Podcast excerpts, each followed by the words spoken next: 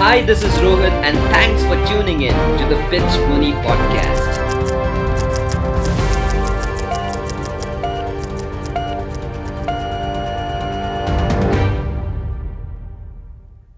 Hey, thanks for tuning in, and hope you all are doing great and are full of energy this Sunday. And do you have the perfect time to pause and recharge? I have come up with an exciting podcast that dives deep into the fascinating world of influencing humans in the digital age. So, why do you have to listen to this one?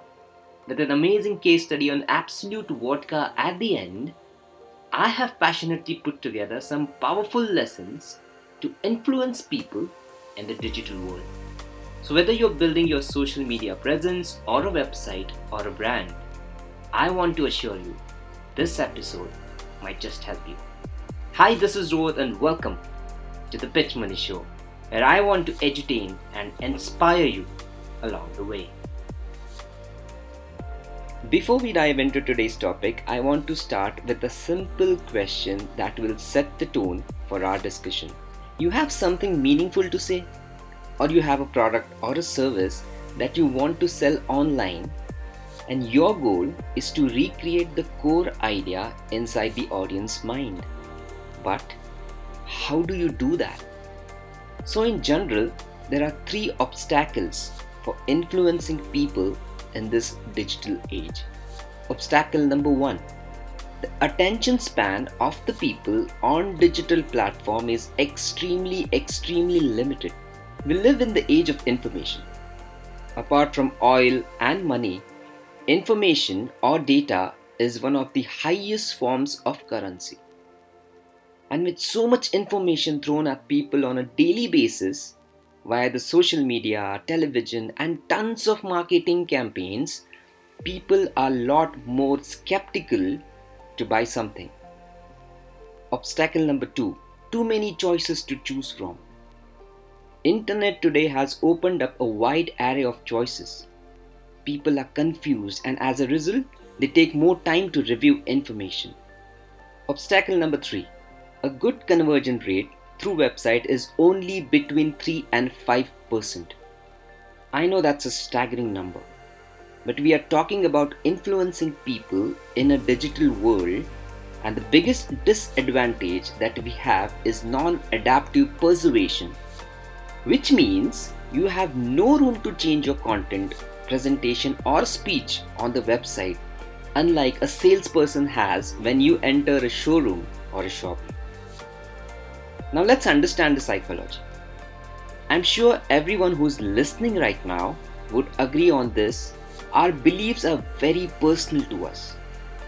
And we always think that certain things ought to be done in a certain way, isn't it?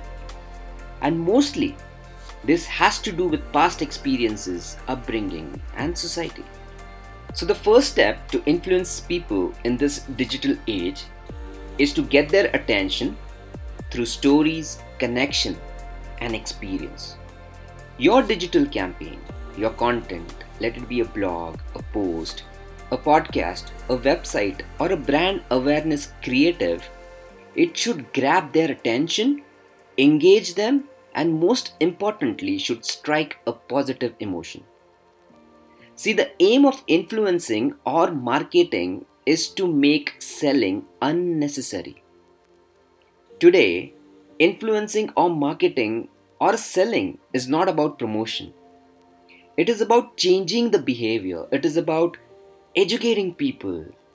And educating is a better way rather than force selling or pressure selling.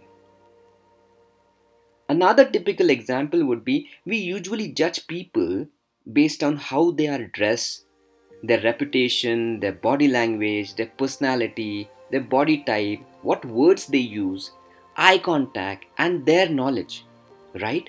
Similarly, in the digital world, people judge a brand or a business on how their website looks like. 75% of companies' credibility is based on website design. It is true, and you will be amazed to know the stats. It takes less than 50 milliseconds for a visitor to decide if they like a website.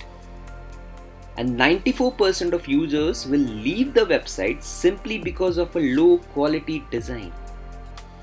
Again, people lose interest if the website page is very slow.